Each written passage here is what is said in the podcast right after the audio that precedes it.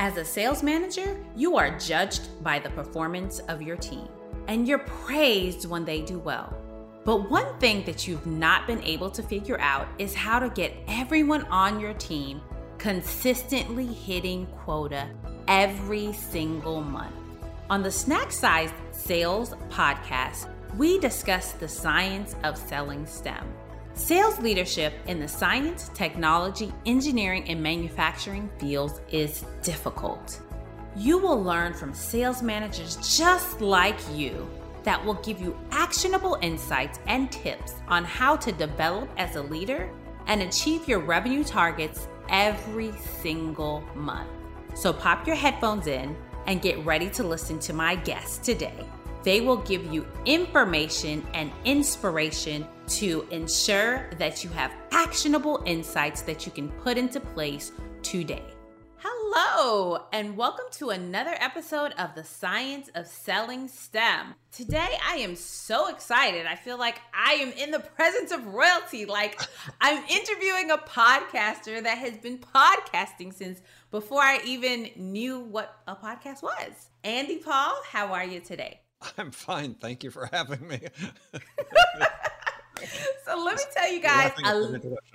I know. I mean, like when you're in the presence of royalty, you have to mm. let them know, right? Podcasting, as we both know, it is a labor of love.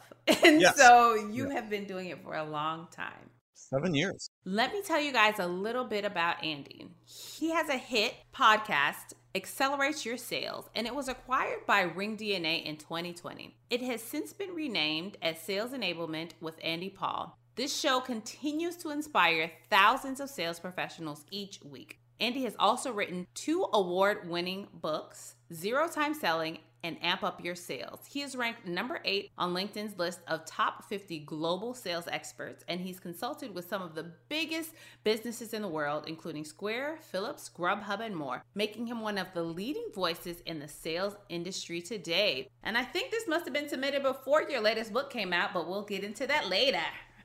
yes, a third, a third book. Yes, very third book. So, how did you start your career and become so amazing that a giant company wanted to buy your podcast. well, they're they're actually kind of a smaller company, but still, nonetheless, they wanted to buy it. Yes. Um, gosh, I started my computer and tech sales, or I, excuse my career in tech sales, selling computer systems to you know at the time when computer systems were rooms full of equipment. Um, back in the day, and did that. Uh, got promoted to management fairly quickly doing that and enjoyed that, though you know, sort of under enabled as most managers are in their first jobs. Um, but then had sort of this adventure in Silicon Valley where I went to work for Apple in the very early days of Apple, and then a variety of other startups, and eventually found myself in the satellite communications business where I was selling large complex satellite communication systems to some of the world's largest companies, working for startups, you know, for small companies. So the challenge was how do we as a small company go compete for seven, eight, nine figure deals against really large tech companies and win. So that sort of became my specialty. And then started my own company in 2000, and which was designed to help small companies learn how to compete for big deals against uh, big competitors. Did that until about 10 years ago. And so I started writing my books and uh, sort of down this path of being sort of a sales thought leader, quote unquote. Started my podcast in 2015, as you said it. Uh, initially called Accelerate, and then uh, acquired in 2020, and we renamed it uh, Sales Enablement with Andy Paul. And now with 1,043 episodes, I think, as of this week, we're still going strong. And yes, just wow. published my, my third book, Sell Without Selling Out. Wow. So I want to kind of go all the way back to the beginning. And you said mm. something that I think a lot of people they don't quite understand what the term means. So you said you moved from being an individual contributor to being a sales manager, but you weren't quite enabled. So help us understand what that means to be enabled sure. as a sales manager. Well, it's a great question because I don't think any of them really are, unfortunately. Is you know, we move people into roles of authority and positions of authority and responsibility without educating them and just some of the basics. Yeah, no one taught me how to coach somebody, right? I mean, I think I became pretty good at it, but it was just through trial and error, right? It wasn't through anybody coaching me how to do it or training me how to do it. We're in a performance business and sales, right? It's like athletics to some degree or professional sports. When do we ever train sales managers how to help people perform better, right? Mm. Uh, it, we tend to say, well, go make more calls, send more emails, so on. But you know, we're in this performance business, and and we don't teach managers anything about performance improvement. And I can sort of go down the list. So it's sort of left to fend for yourself. And some people, you know, are fortunate. I think I worked for good bosses at several points in my career that, you know, I could see what they did and, you know, they sort of modeled it for the behavior that I thought was good. So I could take examples from them. But even to this day, we underinvest in managers. And it's, they're really, yes, I've done this a couple times. We've polled um, salespeople, has said, so where do you learn how to sell? And the biggest influence is not training. That's actually on the list of things. It's relatively low down the list. It's it's their managers, it's their peers. Well, if that's the case, if the managers are the most influential people, oftentimes in a young seller's life, a new seller's life, why aren't we helping the managers get better? Mm, man, like you're singing my song. Oh, okay. I I literally I, am these days I, I'm so irritated on LinkedIn. I see all these people and they are appealing directly to the seller. Like, I'm gonna teach you how to cold call, I'm gonna teach you how to write emails, I'm gonna teach you how to do this, this, and that. I'm like, you're talking to the wrong people. We need to fix the managers, right? We fix the managers, we fix the team. And so when right. we talk about enabling sales managers, giving them the playbook or the toolbox, I think that is such a huge gap in our current market space. Oh, absolutely. So I, I make the case, and this is really not hyperbole. I'm actually serious about this. Is that you know, we spend, I think the last estimate I saw from LinkedIn, made $15 billion a year in sales training in the United States, of which, let's just say, 90% of it, it's probably more, but 90% of it spent on individual contributors and 10% on managers. And I would advocate that we reverse those percentages. And that if we actually spent 90%, not that we necessarily could, on the number of sales managers out there, but we spent 90% of that money on sales managers, we'd actually end up with better results.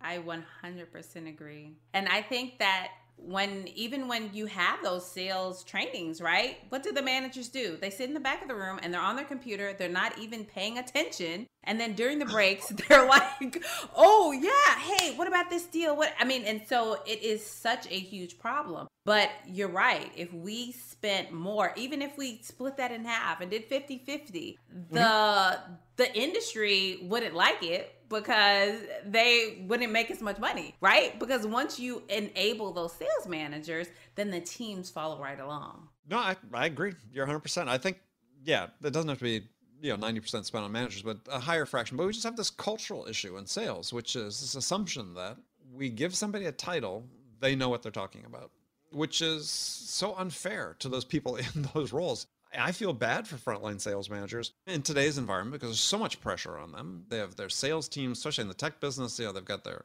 AEs churning every year. They've got uh, the CROs are only lasting 12 to 15 months these days, so their supervisors are churning quickly. It's like let's help them because these are the I think the most important people in the chain. I mean, yes, the individual contributors do the actual selling for the most part, but these are the people that make the whole thing work. To your point. Mm. So when you started your business in 2000, mm-hmm. what was your mindset? Why did you say, you know what, I've done the corporate thing. Now I want to transition and start my own business? It was two things. One is was very personal, which was I've been the previous 15 years I've been traveling extensively, you know, over a quarter million miles a year type thing. And a lot of it overseas. And I had missed my daughter's birthday and I said, well, that's not me. I don't want to do that. So starting my own business was a way to sort of step off the, the hamster wheel, if you will. And I wanted to be the dad who was there. So having my own business sort of gave me that flexibility. And for, at that point, my kids were 12 and 10, is, yeah, for the next eight years, I was that dad at every single lacrosse game, soccer game, theater performance, dance performance. I think people started to take pity on me because like does he have a life because he's always here but i had that flexibility and used it in building my business i yeah was able to sort of control the schedule to a large degree and so i just didn't miss a thing. And for me, that was really important at that time. And yeah, I'm sure I sacrificed income and some other things in the short term, but yeah, would never, never regret that at all. So that was, yeah, one reason. Another reason was just, yeah, I'd been in one business for 15 years in the satellite communications business, and I was ready for a new challenge. Mm. Yeah, the quality of life, right? I think a lot of times as salespeople and sales leaders, we we think that this it just comes with the territory. And I can remember doing the same thing. I would mm-hmm. literally get their calendar at the beginning of the school year and put all their stuff on and I'd be traveling around it. And sometimes I would like fly in the morning for something that was happening at noon, right? Because I was right. like, I want to be there. And what that did to me was I would just be so exhausted, right? And like you're half one foot in and one foot out. And so, like that quality of life and that balance that when you start your own business, you, you kind of get that back. But yeah, do you lose the opportunity of making as much money as a, a Fortune 100 company can? But I think that people have to make that decision. What is more important right now in my life? Yeah, and it was temporary to some degree, but again, I'd never give those moments back, and quite frankly, missed them. You know, and I, I don't know how old your kids are, but I mean, it's like you know, when my son had been very involved in the sport of lacrosse all the way through college. You know, we get to his last game in college. It's like he was done with it. His mom and I were both like, we're going to miss this. I mean, you miss the opportunity to see your kids do things. And um, so, yeah, being able to arrange things so I could do that, I was very fortunate, but it was yeah, intentional. Mm. And so, your business um, was it Sales House? Was is that the? No, so my consulting company I called Zero Time Selling, which is the name of my okay. first book. And yeah, so work guys did was work primarily with companies that in the early days, the companies that um, had sort of I'd call mature startups, they had reached a certain point and then their growth stalled. And mm. oftentimes they were sort of at a loss to figure out why. Why they'd lost the recipe, why they'd been able to grow successfully for five years or 15 years in some cases. And so, uh, yeah, I would come in and analyze the situation and work with the CEO and the sales leadership to turn things around. Mm, okay, so very strategic in nature, really mm-hmm. diagnosing mm-hmm. and understanding what specifically is going on within the organization. Well, and then getting very tactical from an execution standpoint. So that's for me, you know, I view that actually as with the strategic. The second is just the tactical execution on making deals happen, and that's I love that part. And so I still do that uh, work today. I do it both with companies. I do it with individuals. You know, high performing individuals that I coach on a one on one basis. That um, yeah, this you're looking for the outside. They're making a ton of money and they're hitting their numbers, but you know these people that want to take it to the next level and do even better. Mm, that's awesome because you know there. I think that the guys that people always think about when they think about sales consultants and you know people in our world is that your sales have to be low or you have to be like a low performer. But right. that's not always the thing right? Exactly. Yeah somebody asked me once you know how did i what sort of the profile of the companies that i'd work with? And i'd say well by and large they're all pretty successful. I'd be like what do you mean? I said well yeah those are the best clients because they're the ones that say i know we can be even better I had one client I worked with who he was a serial entrepreneur, and I was working with him, I think, on his third company. And he just did that every year. He said, I bring in a consultant, right? As I know that I don't know everything. And yeah, we're doing pretty well, but I know that I, as a CEO, need to get smarter. So I bring people in to help me. Mm-hmm. And, you know, that's a great perspective to have. I, another time somebody asked me, you know, how did you, how could you sort of qualify your, your customers, potential clients? And I'd say, well, this is yeah, I'd go and meet them in person before we sign the deal. I said I'd look at the size, how big of a stack of books they had on their desk. Hmm. If they had a big stack of books, they were my person. If they didn't have books, they weren't going to be my person. Mm. And so yeah, I mean, I people think it's funny, but yeah, as a consultant, I worked with successful companies, ah. made them better. That's good. It's it's not the sometimes I I used to tell people, "Oh, I like working with the hot mess, you know, the company that's really messed up." But yeah, no. it's way too much work, right? It's a lot of work. Yeah, and you sort of, if you're in the consulting business, you're listening, so you're thinking about, okay, yeah, the temptation is to say, yeah, I need to look for companies that are really screwed up, and the hot messes, and it's like, yeah, not really. I mean, you want the people who are dedicated learners. Yeah, other things I looked for is CEOs who are members of YPO or EO or Vistage. I mean, they were, again, people committed to learning. Mm-hmm. And so if they were doing that, then again, that was another great, for me, another great indicator that, yeah, we had a chance of making that successful. Mm. So you have written three books thus far. Yeah. Tell me about what was your inspiration for that very first book? I just said felt like I'd had a book inside me for a while and I'd wanted to write one for a long time. I just I hadn't. And yeah, in 2010 I got married for a second time and yeah, my wife was just incredibly supportive and urged me to do it, knew I had wanted to do it. And yeah, I think she inspired me to invest the time and effort to do it. And I, like a lot of sort of consultants who write books of as calling cards, right? This is you know, a statement of who I am. Excuse me, is uh, yeah, it sort of caught on though. That was sort of unexpected. I didn't think anybody would pay attention to it, quite frankly. And it yeah became sort of popular unless it won an award and so on. So it's like, oh wow, people maybe do want to hear what I have to say, and that sort of yeah started me down this path. Now three books and yeah 1043 podcast episodes. So tell us more about because there's so many people who are like, I want to write a book, but maybe is it going to be successful? Tell us about some of the tips that you would give some a new author how to make a book successful. Still learning that, I think. Gotten better over the course of, of three books. I think so. One thing is there's lots of different publishing options these days. But the one thing everybody needs is everybody needs a really good editor whether you want to self-publish, whether you work with a hybrid publisher, whether you want to try to do a conventional publisher, a traditional publisher, is in terms of making a good product, which is really what you're doing, is you need that outside perspective that's really going to challenge you and and work with you and and I was really fortunate. Yeah, unfortunately, my first book I had hired a, an editor who was okay, but was more sort of following my leads. And then second book with a traditional publisher, the editor was not very good at all and didn't really help. But this this book, Sell Without Selling Out, that I just published, yeah, worked a fantastic editor. She worked for the publisher. She worked hand in hand with me for the better part of four months on the book, maybe even a little bit longer. And it just made all the difference in the world.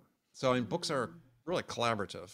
And that's the lesson I learned after the first two that actually the first one was that, yeah, it's a collaborative effort. It's the editor is just a big part of it. If you find the right person, if the publisher has the right person. So that's one bit of advice. The other piece of advice is that if you plan on writing a book, investing the effort, then plan on selling some.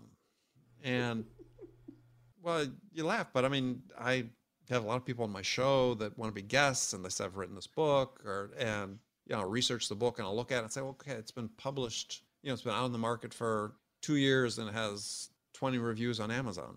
And it's like, yeah, what are you trying to do to market the book? You went to all this effort. So, what I encourage authors, and I actually run a, a mastermind group for aspiring sales authors, hmm. is really f- invest time to build your platform, right?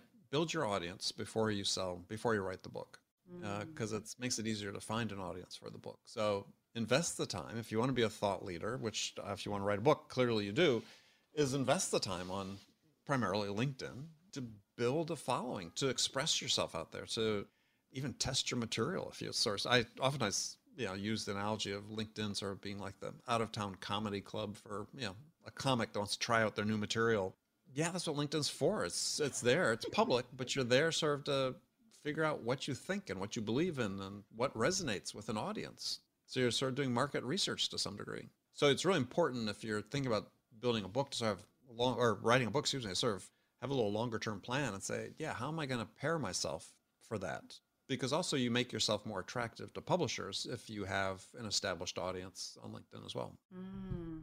So, one thing that I find so, so amazing about the advice that you gave on writing a book, I feel like it's the same thing that you you preach and you talk about when you say that, hey, yep, you want to be a good sales manager, you want to be a good leader, you need help, right? Your editor, that's mm-hmm. kind of like your coach. Um, mm-hmm. And then you're like, okay, on LinkedIn, sometimes it might boost, sometimes it might not, but you got to try, right? You got to put yourself out there to at least get moving. Yeah. Well, I think people that, I mean, it's you do you feel this with the podcast. I know I do too. Is is like when you first start, it's like sort of afraid to put yourself out there, right? Because you're afraid somebody might say something about it negative or whatever. I mean, I remember when I first started doing paid speaking in public, uh, I'd come back from a speaking event, my wife would say, "Well, how did it go?" I'd say, "Well, no one stood up and called me an idiot, so I think it was okay." and that was sort of my bar, right? It's just because you have that fear when you first start putting yourself out there. You, you know, you write a book, you put the book out there. It's you know, even with third book, there's still sort of this trepidation about, you know, is anybody going to like it? Mm-hmm. So in building your audience in advance of writing a book, you sort of have to conquer that fear to some degree and get accustomed to putting your opinions out there. And for me, the great thing about LinkedIn is not necessarily the quality of what's put out there, because it's on uneven quality. That's fine. But the fact that people are are doing it because I don't know, we don't know where the next great insight's going to come from, or the next great idea is going to come from. And I don't think it has to be, yeah, somebody like me that's been in the business forever. I think hell, somebody, you know, two years in their career, if they've got this insight about, yeah, there's a different way we could do, you know, this aspect of selling, put it out there. Let's socialize it. Mm. So, when you think about thought leadership, what are some of the things that you find most important? Because you said, "Hey, build your your tribe, your community, have a engaging group of people that you almost mm-hmm. can kind of drop into, you know, a book launch or whatever you're doing." Right. So, when you think about thought leadership, what are some of the things that have not gone so good for you, and some of the things that you're like, "Oh, this is great." Well, you know, the things that aren't great. It's just, yeah, sometimes you write things that people just don't like, and that's fine. But it's it's the consistency is really the key. You just have to commit to doing it and doing it on a frequent basis and just having a point of view. I, for me, that's really the important thing. I think if you're, even if you're not a thought leader as a profession, but you're in sales, you have this increasing obligation to have thought leadership as part of what you do. Is we know that buyers a study from Rain Group two year about two years ago, you know, 82% of buyers look at a seller's LinkedIn profile before they speak with them for the first time. What are they looking for? They're looking for are you worth investing their time in you, right? So what do you stand for? What do you believe? Does anybody know? Can anybody find out by looking at your LinkedIn profile? You know, what separates you from the next salesperson? Because at the end of the day, we know that in the overwhelming majority of cases, the decision the buyer makes, the difference between you and another vendor is you, the seller. So, you know, what's that impression you're creating on the buyer? And when do you start creating that impression? Well, I think it starts if they're looking at your LinkedIn profile, that's going to be their first impression of you, mm. oftentimes. So, what should they find there? And so I think sellers that don't spend some amount of time, and we're in this profession, is expressing and having an opinion about selling, about their customers, about their you know market their customers are in and so on it doesn't you're doing yourself a disservice. And so you have this amazing new book sell without selling out right? And oh, a, uh, a lot of times i know that authors thought leaders typically come up with ideas for books based on things that annoy them or things that they're seeing in the marketplace or they're like okay you guys are getting it wrong. What was your inspiration for this latest book that you've written? Well yeah sort of what you said is is that we're just not and we in b2b selling we're just not getting any better at it right? As we've had over the especially over the last 10 15 years we've had this little gold rush of incredible technology marketing automation sales automation sales technology and yet you look at the results that companies are achieving or individual sellers are achieving. And you look at some of the research that's done, and you know, we see all see the research. Oh, the percentage of sales reps hitting quotas dropping, win rates are dropping, you know, sellers are churning more frequently. You know, we've all these data points is saying, huh, what's going wrong here? Why aren't we able to take advantages of this technology and do better? And do better in the sense of creating better experiences for the buyer that's really the bottom line, right? And so, yeah, I just over the course of all the conversations on my podcast and, and my own work with companies, it was just clear that there was sort of this impediment. And I think a lot of the impediment is just how we perceive what our job is as sellers. And yet there's plenty of counterexamples. And I just wanted to draw those out in the book and say, yeah, here's a different path that more focused on the buyer and the experiences the buyer has that to some people may say, well, gee, seems a little, you know, counter to what we're doing, seems a little soft maybe. But the fact is, it's actually a faster path to an order, a faster path to increasing your win rates than sort of the stereotypical salesy behavior that sellers are known for. Mm-hmm. And that sellers you know, make buyers cringe when sellers do it. yes, it's very, very unfortunate when as a seller, you're just so in your mind and you're like, this is how things have to go. And I really don't care about you. And I'm just talking, mm-hmm. talking, and I'm vomiting product information. I'm doing this and I'm doing, and it's like, you lost the sale before you even started. Like five minutes in, the sale was already lost. Oh, yeah. Probably 10 seconds in. well, it's, as we know that, again, I wrote about this in my second book, is this, there's this body of science about how people form perceptions of other people. And but one of the things that always stuck in my mind was we do that within a quarter of a 2nd mm-hmm. So like you figure, and the example they use in some of the study was you know people meeting people, let's say in a social setting or a, a bar, or, you know, man and a woman, or you know potential romantic partner. You make an, a perception like this, and if you think your buyers aren't doing the same thing about you is you're mistaken. They are. And what we know about, again, from the science of perception, is that once a buyer forms a perception of you in their mind, it's very hard for them to change it. Yeah. Even when they're given evidence that directly contradicts that perception. And the example I like to give is, you know, if you imagine that, you know, you live on some suburban street somewhere and the police show up at your neighbor's home and drag the guy out of bed and walk away in handcuffs and all the neighbors are out and looking at what's going on. Now, the day later, police say, oh, mistaken identity, not the person at all, never mind. What does everybody think about the neighbor? Hmm. He's a crook. Something wrong, he's a bad person even though it's nothing at all, right? Well, this is this is sort of what happens is you know if you show up and uh, you know one of my favorites is you act too familiar too quickly with a buyer, for instance. Yeah, I hate it when male sellers presume too early in the relationship they can call a guy buddy or pal, right? it's just it's off-putting to a lot of people, right? You have to earn the right to be able to call somebody that. Well, they formed that perception of you. A little lazy, doesn't think things through, you know, presumes makes presumptions that shouldn't. Yeah, what's the person gonna be like to work with going through this process? Uh, maybe not, right? Mm-hmm. Just from that little thing, just like that. Yeah. So in sales, we have to be you know incredibly intentional about the, impressions we create at all times. Mm. And it may seem like a small thing, but as I like to say in sales, there are no small things. Nope.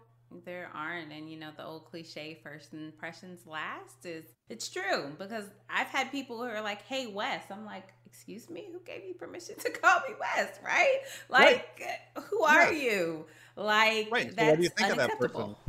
right. I mean, no. you it affects how you interact with that person, right? Mm-hmm. Yeah. I, uh, when I post about that on LinkedIn, I post about it a couple times. Is, is yeah, young, mostly young male sellers really hate that that I call them out on it because they think, yeah, we're just we're being ourselves. It's like, no, I, I encourage people to be yourself, but you earn the right also to do certain things. Yeah, much like you earn the right through building trust with the buyer to ask them more detailed questions that, you know, force them to reveal information they wouldn't normally reveal. Mm-hmm. They don't have to, just because you ask them a question, they don't have to answer it completely or fully or truthfully. You earn the right to get that.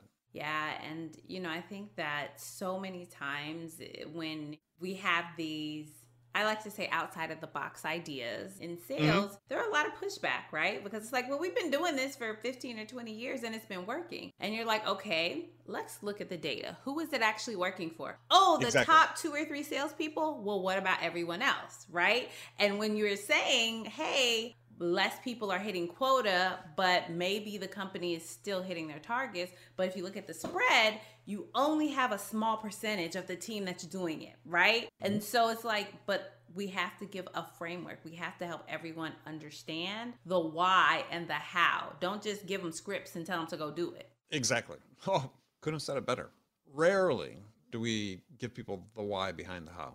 Mm-hmm and so people have sort of this yeah robotic approach to selling and so on. That's one of the things i tried to accomplish in the book with you know my four pillars of selling in is get into detail about the why behind the how and then provide you know the how as well. Because people need context for why they should act a certain way. To your point too about you know the top two three percent i would say in most companies the top performers they do sell in versus sell out but they've developed their own style over time, right? And it's something that's unique to them. This is what I tried to make in a book is, you know, sales managers basically want everybody to comply to a process, well, except you people who are really good. You do what you do, right? The point is they need to act that way with everybody. They help they've helped those people get to where they were, hopefully, sales managers. So do it for the rest of the company, the rest of the team. Mm-hmm. Is yeah, I always find it very interesting to and I just saw this a couple weeks ago in a, a post somewhere. Someone was making the comment about, well, you know, sales managers could do a better job, but the thing is they spend so much time with you know the mid to low performers that they just don't have time. And I'm like, actually that's not my experience working with companies ever. Is actually sales managers spend a disproportionate amount of their time with their top performers because they think that's where they're going to achieve their success. Mm-hmm. And what happens is the middle tier and the lower tier get ignored. And that's a huge problem. So, yes, we need to lift all people in the profession and in a, a specific team. And I think one of the ways to do that is you you enable people to become this best version of themselves as a sales manager. So what I lay out in the book, I said these four pillars of selling in, connection, curiosity, understanding, generosity, is these are these are attributes we all have as, as human beings to some greater or lesser degree. We need to develop those as managers because this is how they more naturally and in a more human way interact with buyers and enable a more likely outcome for them than they would acting some other way. So yeah, managers need to spend more time with those people and let them experiment you know, this is a part that again is one of my pet peeves. Of drives me nuts. Is managers with the middle and lower tiers they want them to be more compliant to their sales process, a little more rigidly managed in terms of activity. I understand you're a little nervous about it, but the path forward with those people is to, let's say, enable them to build on their unique strengths, because I believe they all have it. We all do. And yeah, sort of follow the path that I've laid out in the book in that regard. Mm, I'm so mesmerized because I'm literally just sitting here and I'm thinking about, you know, there's a popular sales methodology, and I, I won't call any names, um, but they uh, try to get everyone to act a certain way. Or if you're not this kind of salesperson, you're not going to be successful. So get everybody mm. on the team to be this kind of salesperson and do it exactly this way. And I advocate for individualized coaching plans, right? Every yep. single person on the team is a different person. And if you can level that middle tier up just 10%, and then with the bottom tier, 10%, right? Your top tier, they're going to do what they need to do. They don't need as much of your time. You need to right. focus on what you can do to let me level them up. Let me level that person up. And once you start looking at each salesperson as a human being, not just a block on your revenue spreadsheet, and yep. say, this person needs to be better here. Let me help them in our coaching sessions do this. That is the way that we can sell without selling out. Oh, absolutely. I tell people, so I write in the book is that the um, you know, job of a salesperson, it's not to persuade somebody to buy your product. Your job as a salesperson is to go out and listen to your buyer, understand what are the most important things to them, both in terms of the challenges they face and the outcomes they want to achieve, and then help them get that. Right? That's our job as sellers. That's our job as a salesperson. As a sales manager, your job is not to force people to comply to a process. Your job is to, it's going to sound very familiar, it's to listen to your salespeople, understand what are the most important things to them in terms of you know, maybe the skills they need to uh, upskill or maybe the things that the goals they want to achieve in their life the outcomes they want to achieve in their career and then help them get that. That's your job. Your job is to help your people get the things that are most important to them. And if you think it's anything else but that then you're missing it because the path to your own success as a sales manager is doing just these things. Understand what's important to your sellers help them achieve them yeah. I like to say if your sales team is failing, you're failing, right? And oh, so yeah. if you can't help them get to where they need to go, then you are failing as a sales manager. And it's not about you being up there getting your award and getting a pat on the back and like, yay, you did so good this quarter.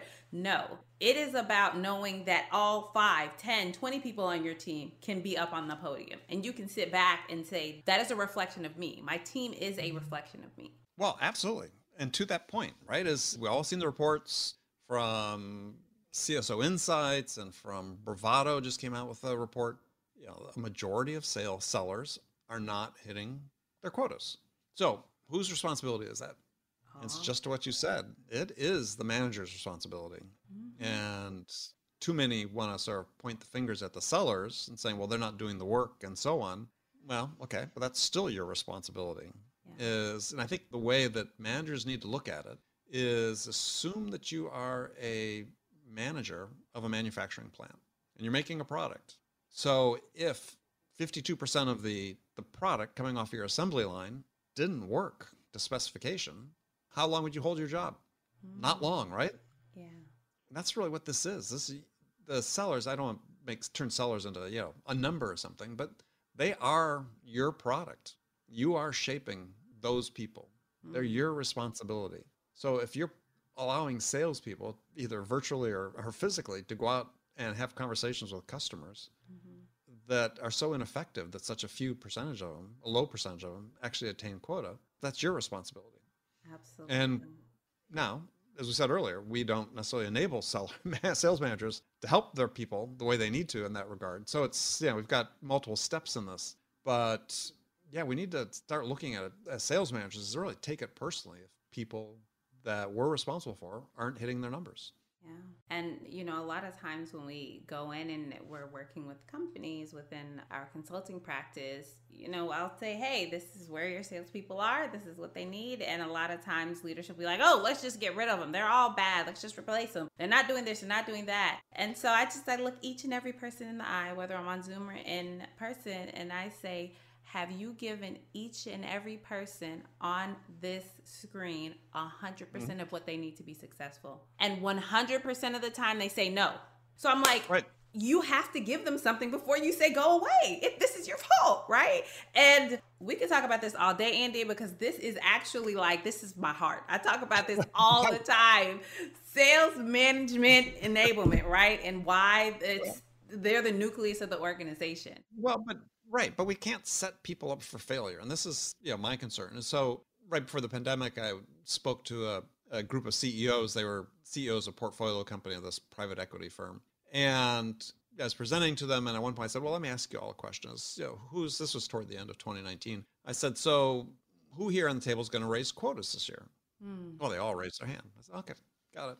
I said, so you know, how much? And we sort of established sort of a baseline. It was like 12, 13% on average. I said, great. Okay. So raise your hand if you've invested sufficiently this year in your sellers that, you know, their productivity has improved by 13%. Hmm. Dead hmm. silence. It Dead literally silence. like, hmm. hmm. Wow. It's like, well, it's, it's like we don't tie the ends together. It's like, sure, you want to grow, but you have to provide people something to be able to enable them to grow, right? It's it's how are you adding to their skills? How are you adding to their experience? How are you improving the level of coaching and management they get that can help them achieve at higher levels? Whatever that dimension is what are you doing? And too often at that yeah we just raise the quotas regardless of those mm-hmm. things. And then we wonder why people get frustrated why they quit why they turn over quickly. You know it's a situation that that management and leadership are is oftentimes creating. So you have to look at the whole the whole picture. Mm. wow We've had an amazing conversation, and uh, I I yeah. do want to wrap up and, and ask you: okay. Is there something? What's the thing that you're most excited about accomplishing personally or professionally? You talked about your kids and books and this amazing consulting practice. So I don't know how you're going to get just one, but give me the one. You know, at this point in time, it's I don't know. I mean, the podcast and the books, I think, but also you know, my partner in creating the podcast and in my business has been my son. Hmm. So again, as a parent having the opportunity to watch your kids grow and mature and to have the opportunity to interact with them frequently daily as because we're working together uh, was yeah unexpected pleasure and, and bonus for everything i've done and yeah i just remember yeah a similar age and my son's in his mid 30s but yeah i, I, I talk to my parents once a week right Mm-hmm. And they really had no idea what I was up to in my life uh, in terms of understanding my profession and what I was doing because it's at odds with what they had done.